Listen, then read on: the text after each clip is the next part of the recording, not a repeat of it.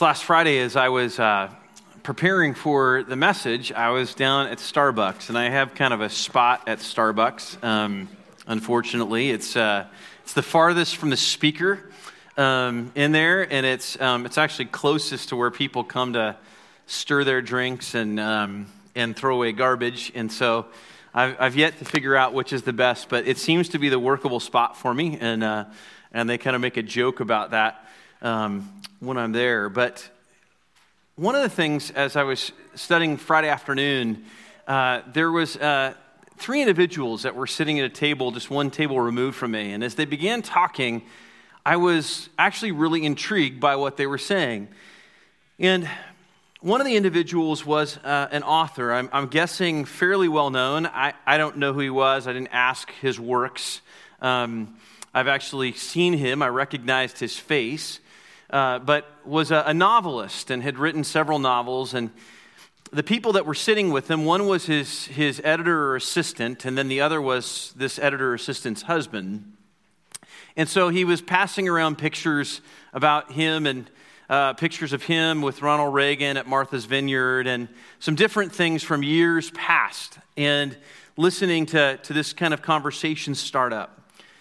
And for a moment, it was interesting, but then it got more interesting as they began this discussion as he turned to the husband of this editor and said, You know, do you know anything about Jesus?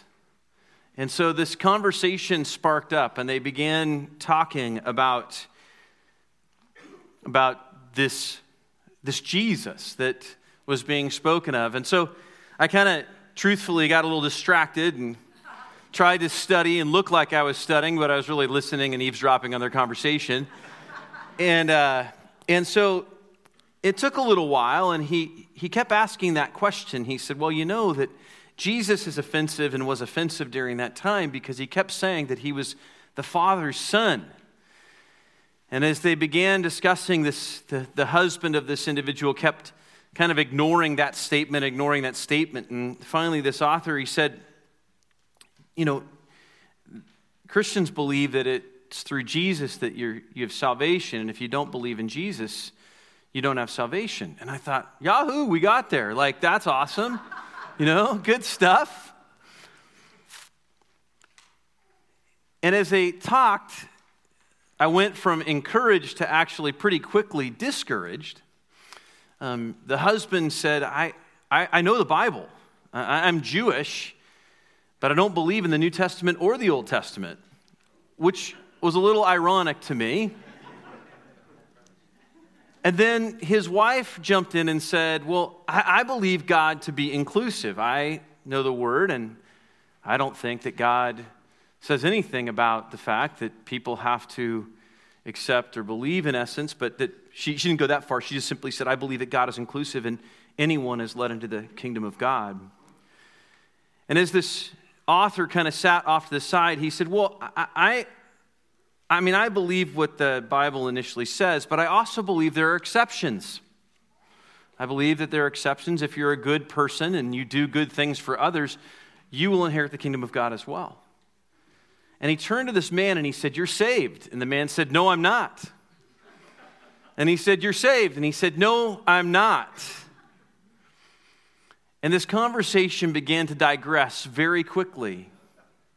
And what I began to, to realize as they were listening was is that all three of them had this knowledge of God's word. And all three of them were rejecting the truth of God's word.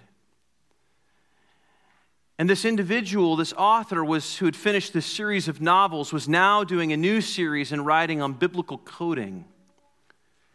And as he shared next, he said, Well, I don't believe that God, you know, created Adam and Eve in this way. I believe that they were dropped off from some random universe. And the conversation took on a totally different turn. I stood there and I, I, I sat and I listened, and as I listened, there was a debate in my own heart. Do I get up? Do I jump in? Do I say something? And I stood by the table. I was actually in the process of packing up right at the, the middle of this conversation, and I kind of took forever to pack my things up. I'm sure people were wondering what was happening. But I debated debated is, is it worth interjecting? And I had all the scripture in my head. John 3:36, which speaks of believing in God, and yet for those who don't believe in the Son, the wrath of God is still upon them.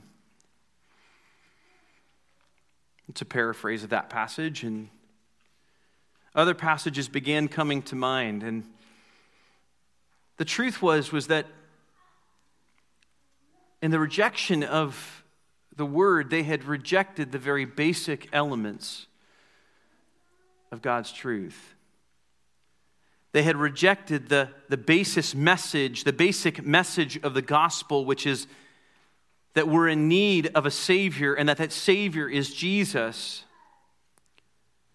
Well, this morning we're going to look at 1 Samuel 28, and I'm going to come back to that story in a bit. But in 1 Samuel 28, 1 through 25, God reveals the effects of rejecting His word and ultimately rebelling against Him. It's only through Christ being forsaken by God on the cross for our sake that we are able to experience His saving work in our lives. That's the only reason. So let's go ahead. We're going to read this chapter together. It's 25 verses. So let's go ahead and stand this morning as we, we read 1 Samuel 28. And this is what it says. It says, In those days, the Philistines gathered their forces for war to fight against Israel.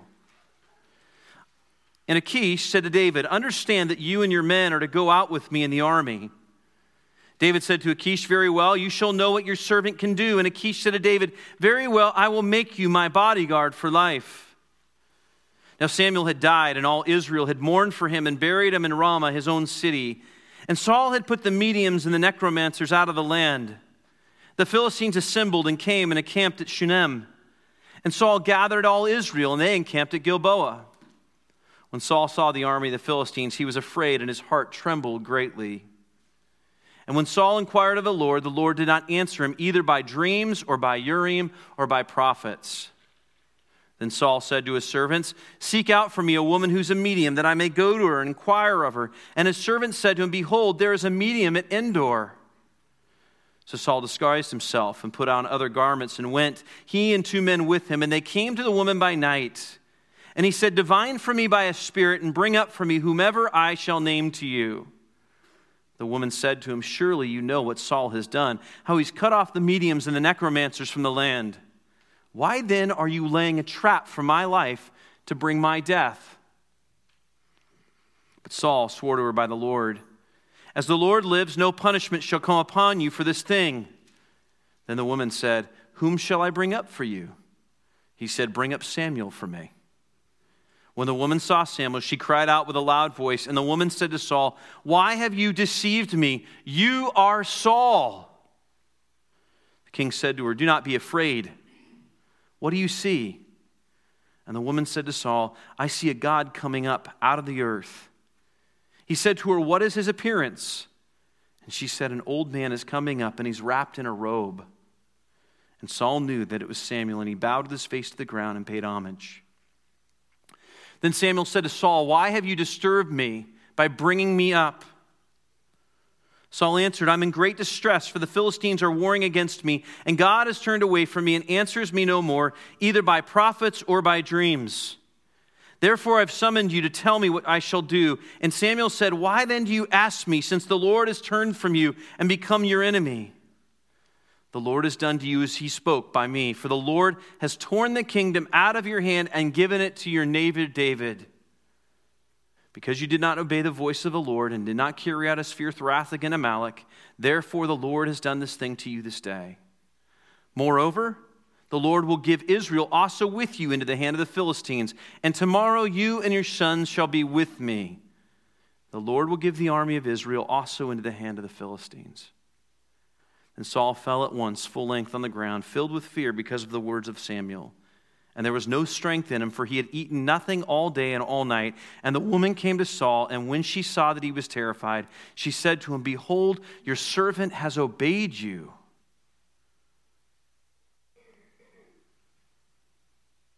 I've taken my life in my hand and listened to what you've said to me. Now, therefore, you also obey your servant. Let me set a morsel of bread before you and eat, that you may have strength when you go on your way. He refused and said, I will not eat. But his servants, together with the woman, urged him, and he listened to their words. So he arose from the earth and sat on the bed. Now the woman had a fattened calf in the house, and she quickly killed it, and she took flour and kneaded it, and baked unleavened bread of it, and she put it before Saul and his servants, and they ate. Then they rose and went away that night. Let's pray. Lord, this morning, as we look at your passage, as we look at your word, a word that you have given us as a warning and as an instruction. God, may we hear with your ears and may we see with your eyes. May it be your spirit who speaks to us this morning, who enlightens and empowers your word in our hearts. Father, may you reach into the area and depths of our hearts, God, that we, we often close off that we hide from you and we hide from others. And I pray that you would sift those areas of our hearts. Father, thank you for a word that reminds us of who you are and who we are. Thank you for your word that reminds us of the destructive power of sin and the absolute hope and blessing that comes through Jesus. So, Father, may it be your word this morning that goes forth in power. And may your spirit work among us. And we ask this in your name. Amen.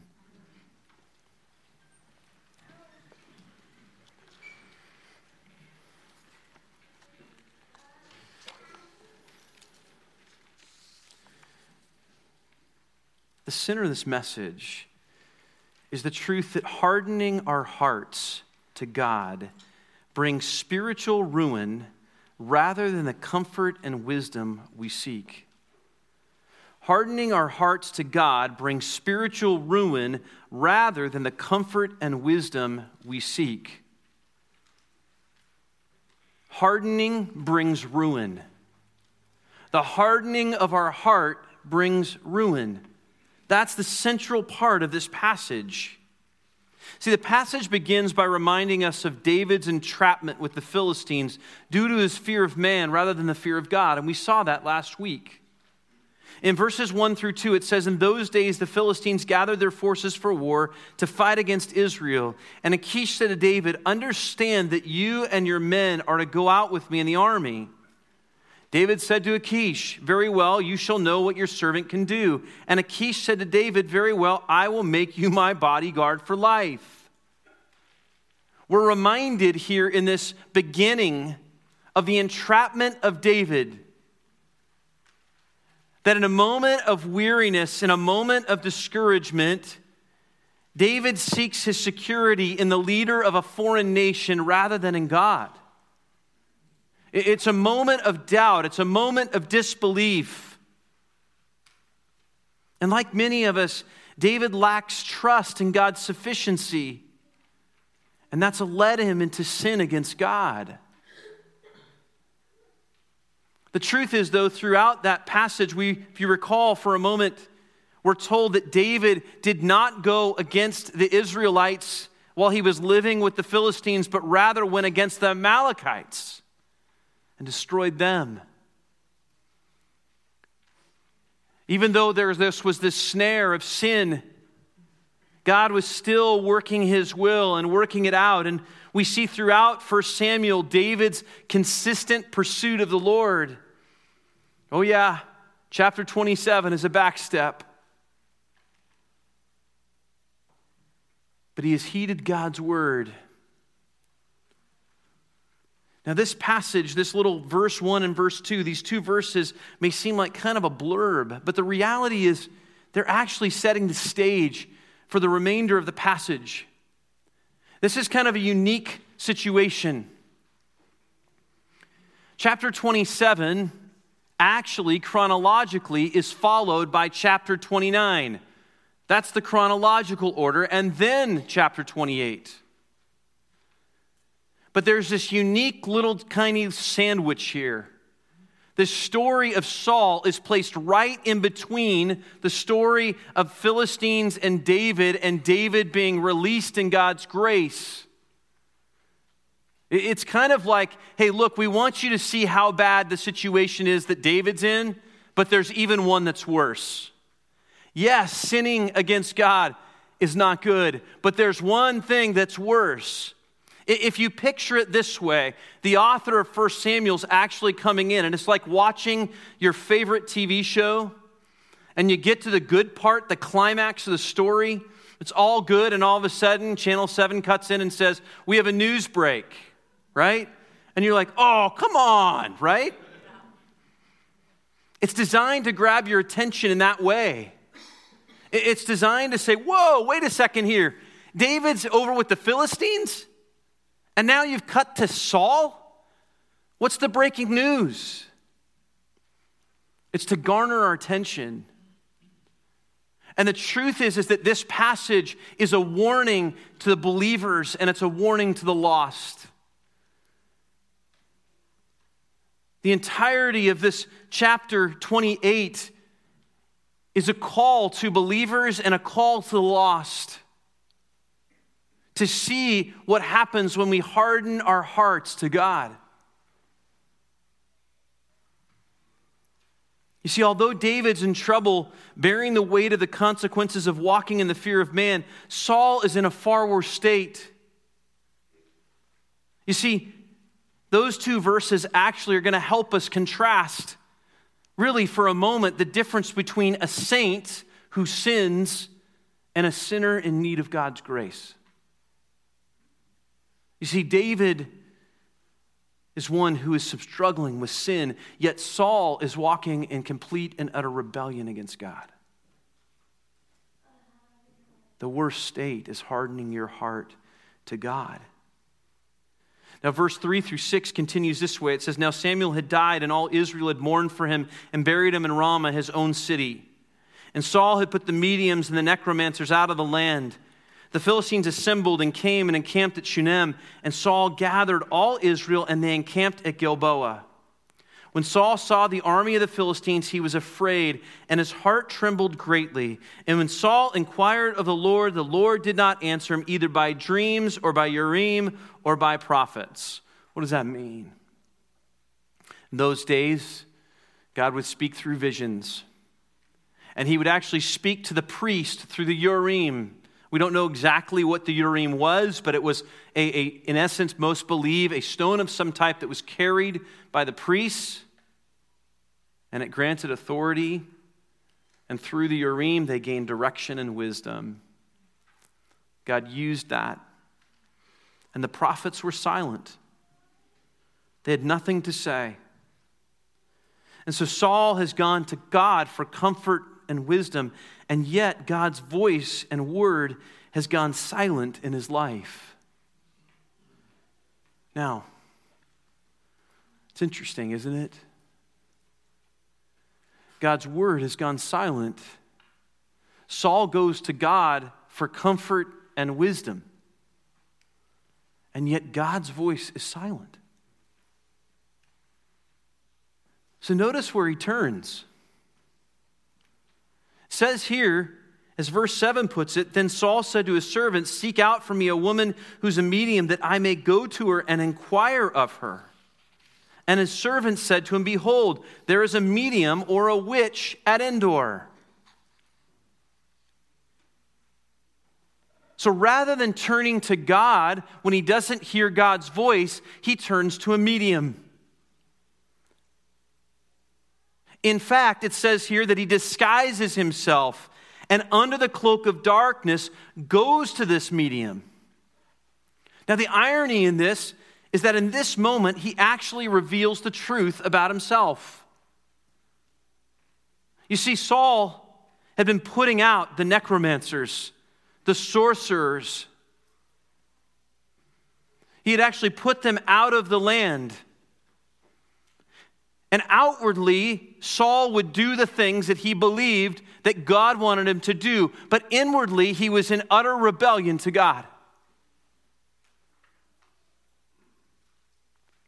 Inwardly, he had hardened his heart towards God. And so it's unique that Saul goes at nighttime in the dark to this medium. See, Saul's walking in darkness. And walking in darkness is a willing disregard and disobedience for God's word. That's what it is. He's willingly disregarding and disobeying God's word. See, in Deuteronomy 18:10 it says, "There shall not be found among you anyone who burns his son or his daughter as an offering." Anyone who practices divination or tells fortunes or interprets omens, or a sorcerer or a charmer or a medium or a necromancer or one who inquires of the dead. Saul knew. Saul knew that it was to disobedience to actually call upon a medium. Isn't it unique? He wants to hear the voice of God according to his terms, and he goes and disobeys God in an attempt to understand God. John 3 17 through 21 tells us something unique. It says this It's the part specifically after John 3:16 which many of us know. For God so loved the world that he gave his only son that whoever believes in him should not perish but have eternal life. And then it says this, for God did not send his son into the world to condemn the world but in order that the world might be saved through him. Whoever believes in him is not condemned, but whatever or but whoever does not believe is condemned already, because he's not believed in the name of the only Son of God. And this is the judgment. The light has come into the world, and people love the darkness rather than the light, because their works were evil. For everyone who does wicked things hates the light and does not come to the light, lest his work should be exposed. But whoever does what is true comes to the light so that it may be clearly seen that his works have been carried out in God. You see, Saul had been walking in disobedience, knowing the truth of God. He had actually experienced the anointing of God. And yet, even though he had tasted God, and even though he had seen his work, and even though he knew his word, Saul consistently rebelled against it. He had hardened himself to God to a point that that hardening of heart had created enmity with him and God. You see, hardening our hearts towards God, what is that?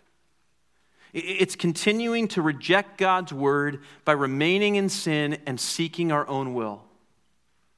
Hardening our hearts towards God is continuing to reject God's word by remaining in sin and seeking our own will. Continuing to reject God's word. It's a continuous rejection. God's word is exposing things in our life, giving us direction, telling us what, what, what God is desiring for us, and we continue to put it off. We continue to seek our own will. And God says that we begin to harden ourselves towards God when His word is actually being revealed to us, and yet we are turning from it. Richard Phillips says this He says, Thus Saul is a dreadful reminder of the danger of apostasy. An apostate is not a true believer in Christ who later falls away. Instead, an apostate is a professed believer, an outward member of the believing community who, instead of engaging the Lord in true faith, hardens his heart towards sin. The ultimate result is not merely unbelief, but a seared conscience and a heart hardened to the point of no return. Saul was willing in his dark night of the soul to engage in outward motions intended to manipulate aid from God, but the Lord's ear is only open to those of a broken heart and contrite spirit. To Saul, God was a genie in the bottle. Saul wanted to live his life the way that he desired, and in times of need, simply turn towards the Lord. It is why God actually lays out that our lives are to bear fruit of salvation. That simply stating words of confessing faith, if our heart is not in agreement with what our mouth is saying,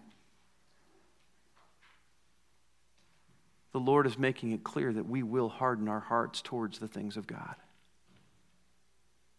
You see, Saul was not seeking God, but rather Saul was seeking God's wisdom. There's a difference. See, God has called us to seek Christ, to seek Him. But when we only seek His wisdom and His comfort, and yet we do not desire Him, that is when we know that we are hardening our heart. So, the difference between then a person who is sinning or who is struggling with sin that they're just battling over and over with,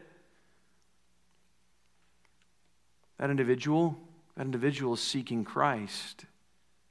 He's seeking the Lord, and yet still struggling with the flesh.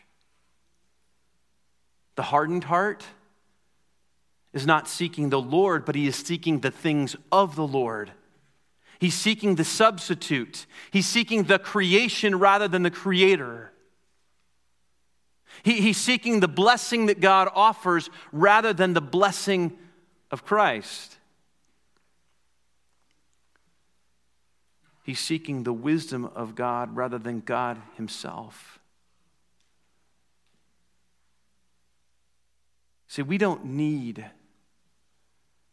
more understanding. We need more Jesus.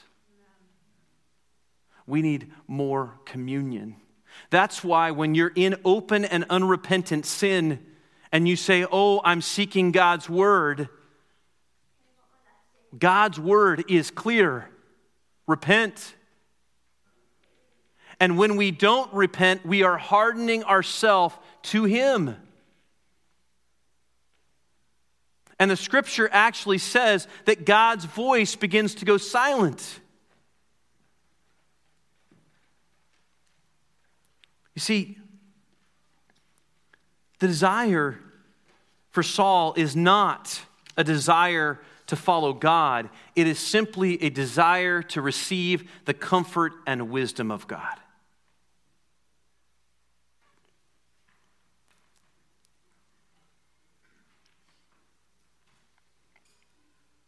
So, what happens next? Samuel says to Saul, Why have you disturbed me by bringing me up?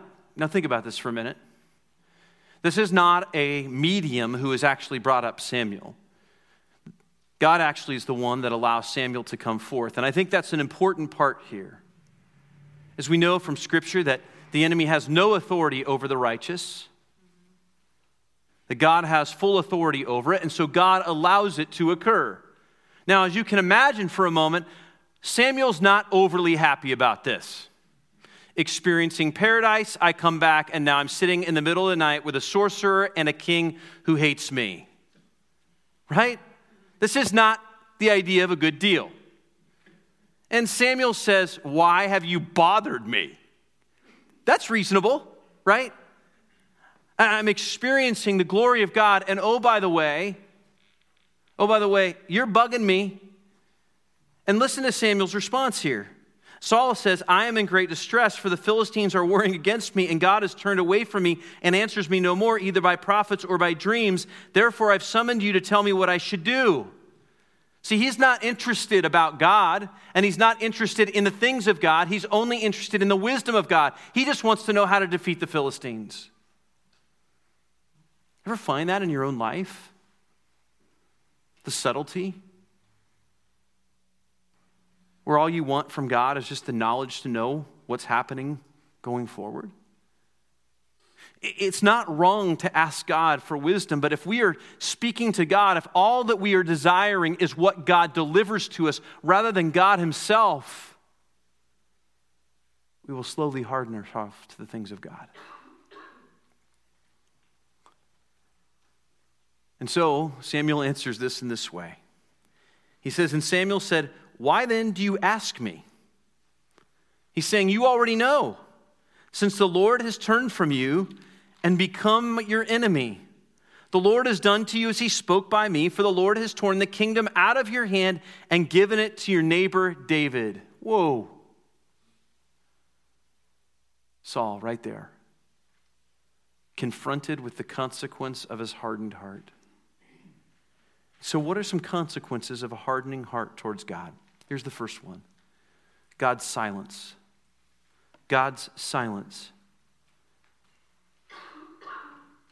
In Romans 1, we're told what happens when we turn away from God and we harden our hearts towards Him. In verse 18, it says, For the wrath of God is revealed from heaven against all ungodliness and unrighteousness of men who by their unrighteousness suppress the truth. For what can be known about God is plain to them.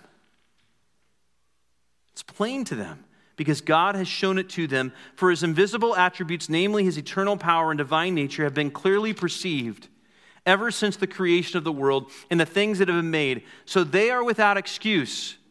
For although they knew God, they did not honor him as God or give thanks to him, but they became futile in their thinking, and their foolish hearts were darkened. Claiming to be wise, they became fools and exchanged the glory of the immortal God for images resembling mortal man and birds and animals and creeping things. Therefore, God gave them up in the lusts of their hearts to impurity, to this honoring of their bodies among themselves, because they exchanged the truth about God for a lie and worshiped and served the Creator, the, the creature, rather than the Creator who's blessed forever. Amen. God handed them over to their own depravity.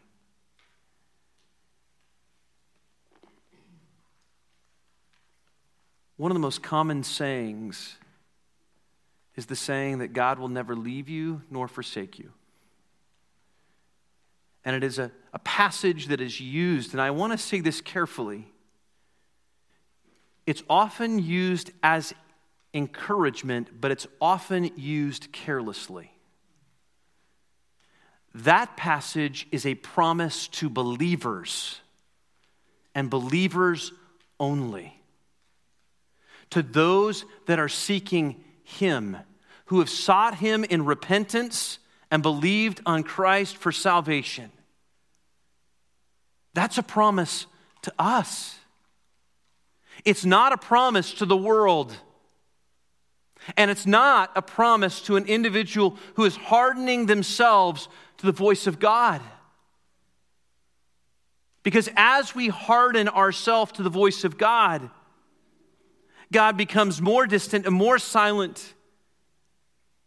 And as we see in Romans 1, eventually, if you continue in unrepentant sin, He'll hand you over to the depravity of your desires. Hebrews 3 13 through 15 says, But exhort one another every day as long as it is called today, that none of you may be hardened by this deceitfulness of sin. For we have come to share in Christ if indeed we hold our original confidence firm to the end. As it had said, Today, if you hear his voice, do not harden your hearts as in the rebellion.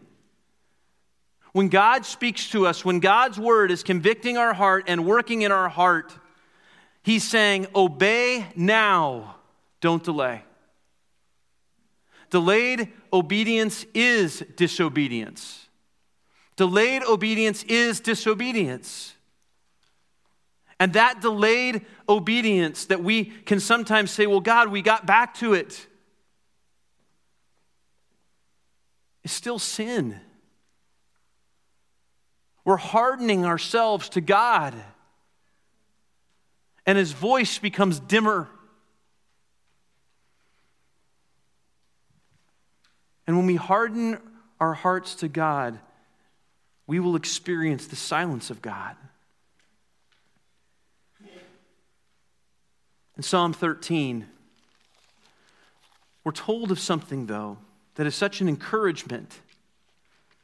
And what we're told in Psalms 13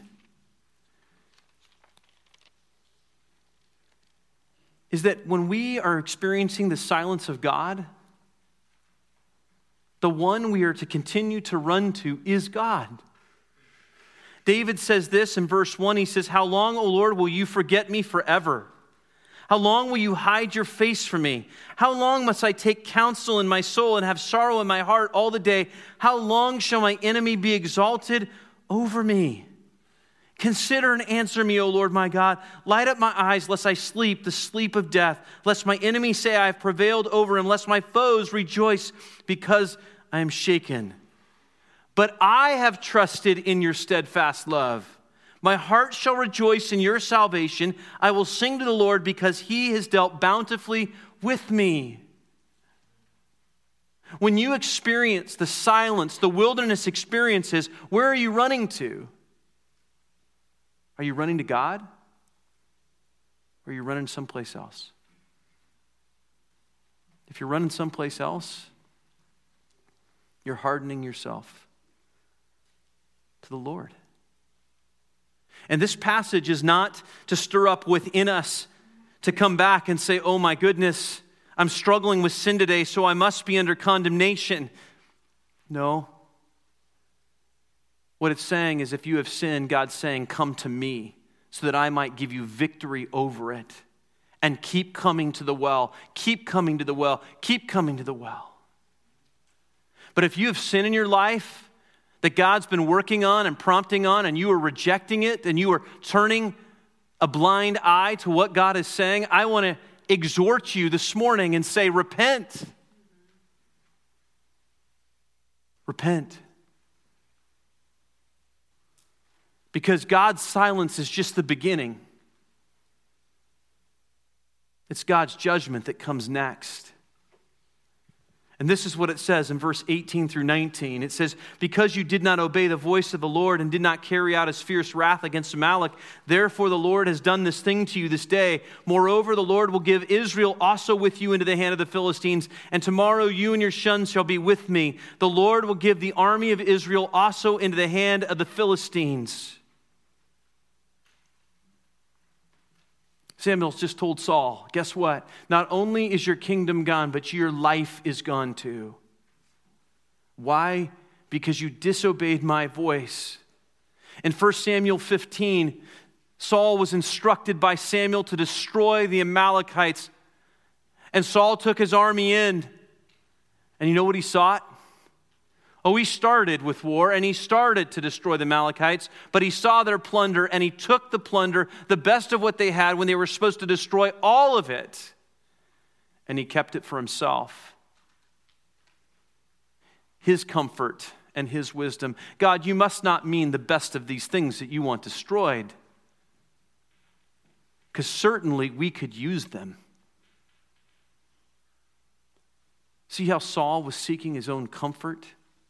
Seeking his own wisdom, and yet it was leading to his own destruction. 1 John 3 4 through 10 says, Everyone who makes a practice of sinning, this means continues to sin, also practices lawlessness. Sin is lawlessness. You know that he appeared in order to take away sins, and in him there is no sin. No one who abides in him keeps on sinning. No one who keeps on sinning has either seen him or known him. Little children, let no one deceive you. It's important. He's saying, listen, if you think that you can walk in consistent sin without turning and repenting towards the Lord and think that God's grace is supplying for you, it is not. It's actually telling the true condition of your heart, which is one of rebellion.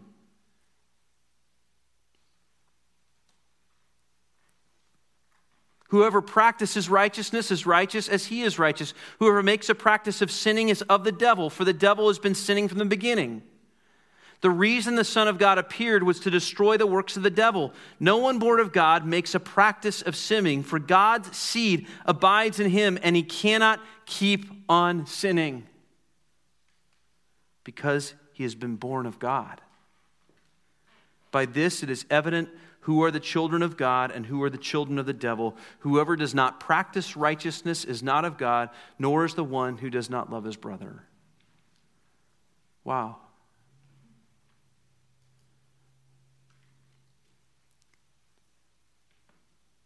We're going to have battles with sin. But we're going to have battles with the Spirit. And if we're not having a battle with the Spirit, if the Spirit is not prompting our heart to repent, we have to seriously ask the question Are we one of Christ? You see, God's judgment is one of the results of a hardened heart.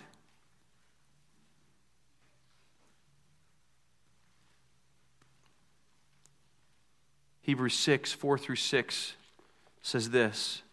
And I want to encourage you to write this passage down Hebrews 6, 4 through 6. It says simply this For it is impossible in the case of those who have once been enlightened, who have tasted the heavenly gift, and have shared in the Holy Spirit, and have tasted the goodness of the Word of God and the powers of the age to come, and then have fallen away to restore them again to repentance, since they are crucifying once again the Son of God to their own harm and holding him up to contempt. Wow. Wow. That's a warning for us. God does not take lightly sin. He didn't take it lightly enough to just let it go by. In fact, he took it so seriously that he sent his own son to die for us. Hebrews 10, 26 through 27 adds, For if we go on sinning deliberately after receiving the knowledge of the truth of God, there no longer remains a sacrifice for sins, but a fearful expectation of judgment and a fury of fire that will consume the adversaries. Wow. It kind of flies in the face of a lot of the modern messages about our faith, doesn't it? Keep going. God's a loving God, He's just love.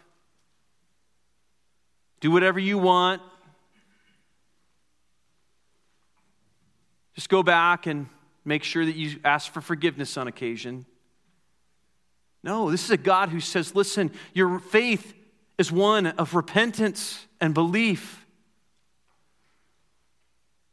Do not harden your heart towards me.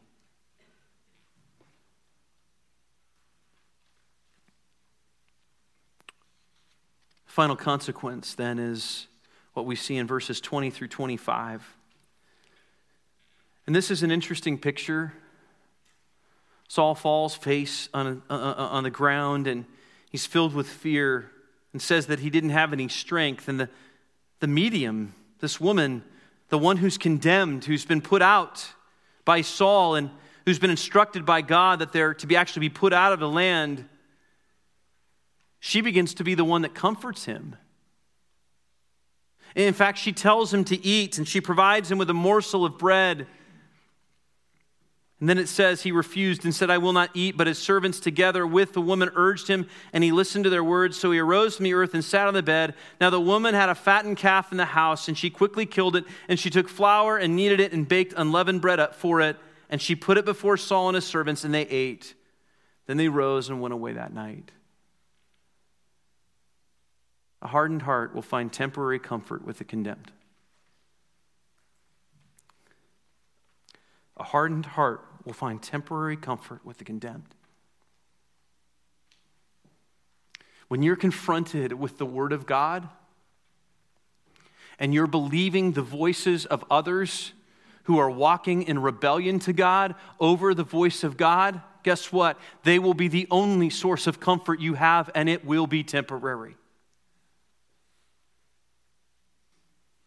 God will not allow you to remain comfortable in sin and get, even if you silence his voice, even if you are under his judgment, the comfort that you might experience in rebellion in this life is temporary. And the truth is, is even in this life, that comfort is temporary.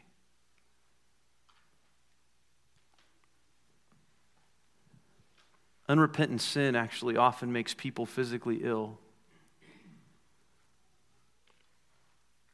And it makes them ill because they're walking under the judgment and discipline of God. See, as believers, we have the promises in Hebrews 10, verses 24 through 25. And it's the exhortation to us, it's the challenge to us.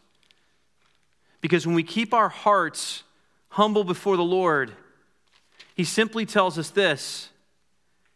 He says, Let us hold fast the confession of our hope without wavering, for He who promised is faithful. And let us consider how to stir up one another to love and good works, not neglecting to meet together, as is the habit of some, but encouraging one another, and all the more as you see the day drawing near. See, when we're walking with God, God has given Himself as comfort, and He's given His body as comfort. When you harden your heart, you separate yourself from Him and from the body of Christ. You separate yourself from the very things, the very ones that God has given to bring comfort to us.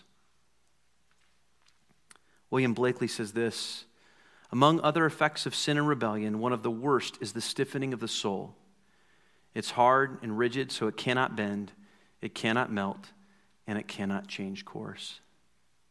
That's the result of a hardened heart. Saul had hardened his heart to God. And now he was condemned. And the warning to us is that we might not harden our hearts and be deceived, thinking that because we've professed faith and yet our heart never confessed Jesus as Lord. May we never grow to the point that we believe that sin is to be taken with a lackadaisical approach, that God is patient and therefore we will test his patience. But when confronted with God's word, may we respond in obedience. What's interesting about verses 20 and 25 is it gives us another picture here. We have the story of another one Saul, who was forsaken by God, who God was no longer present, he was absent, he was gone, and who he was under his judgment, and under the only comfort he could find was one who was condemned. We too have a picture of another night of one who was eating, who left after taking a morsel of bread and sold his soul to the devil and handed over Jesus. He too was forsaken. It's why we're told in 1 John that to remain in sin, to practice sinfulness, is of the devil and not of God. But then we have one other who was forsaken by God.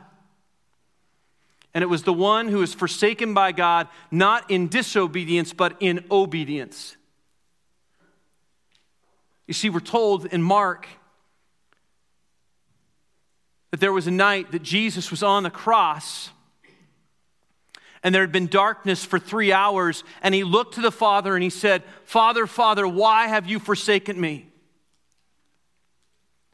You see, Jesus went to the cross, separated himself from the Father because of our sin in obedience to the Father so that we might have life. A king who has now humbled himself, dying on the cross and being forsaken by his Father for our sake. Imagine anything worse? The silence of God, the judgment of God, and no comfort. The weight of sin. That is the weight of our sin, the silence of God, the judgment of God, and no comfort in Him. That is what Jesus endured on the cross a separation from the Father for our sake in obedience to the Father. And as a result, God raises him from the dead so that we might have life and forgiveness of sin. So, what's the opposite of a hardened heart? It's a humble heart. A humble heart. Our challenge really today is that we are to humble ourselves at the foot of the one forsaken by God for us, Jesus your Christ. Humble yourself at the foot of the one forsaken by God for us, Jesus Christ. All that Saul endured, Jesus endured more. He endured the weight of not simply Saul's sin, but of mankind's sin. Saul's sin seems bad, and the hardening heart, and the consequence is destruction. But imagine taking the weight, not just for Saul, but the weight of all sin for mankind. In Isaiah 55, 6 through 7, it says, Seek the Lord while he may be found. Listen, if you're walking in rebellion today and you know the truth and God is calling you to repent, there will be a day that if you remain in sin, he will silence his voice and he will not be found. That's what Scripture's saying.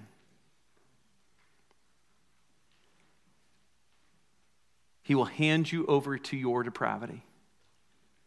Call upon him while he's near. Let the wicked forsake his way, and the unrighteous man his thoughts. Let him return to the Lord, that he may have compassion on him, and to our God, for he will abundantly pardon. Listen, you are never too far gone to repent and believe in Christ. I encourage you today repent and believe on Christ if you never have for your sin, for your salvation. And I encourage to you, of those of us who have repented and believed on Christ, if we have sin in our life that we are just passively letting go by, or we are willingly allowing to sit in our life and do nothing about, I encourage you, repent. Do not harden your heart toward the things of God.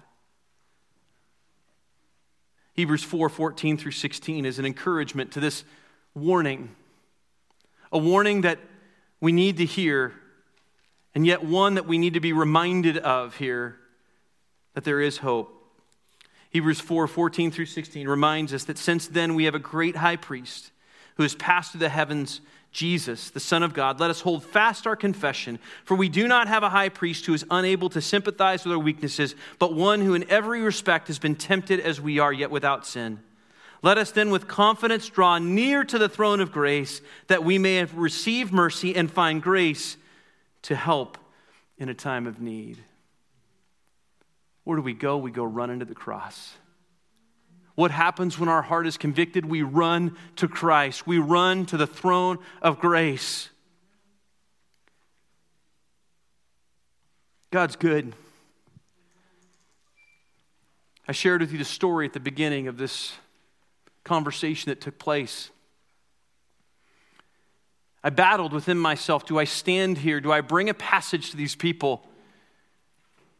And so many times before, there have been other times in my life where I felt led to go and speak to them, and then I go, nope, not doing it. And I drive away, and then I find myself driving back. Many different times, unfortunately. I'm a slow learner.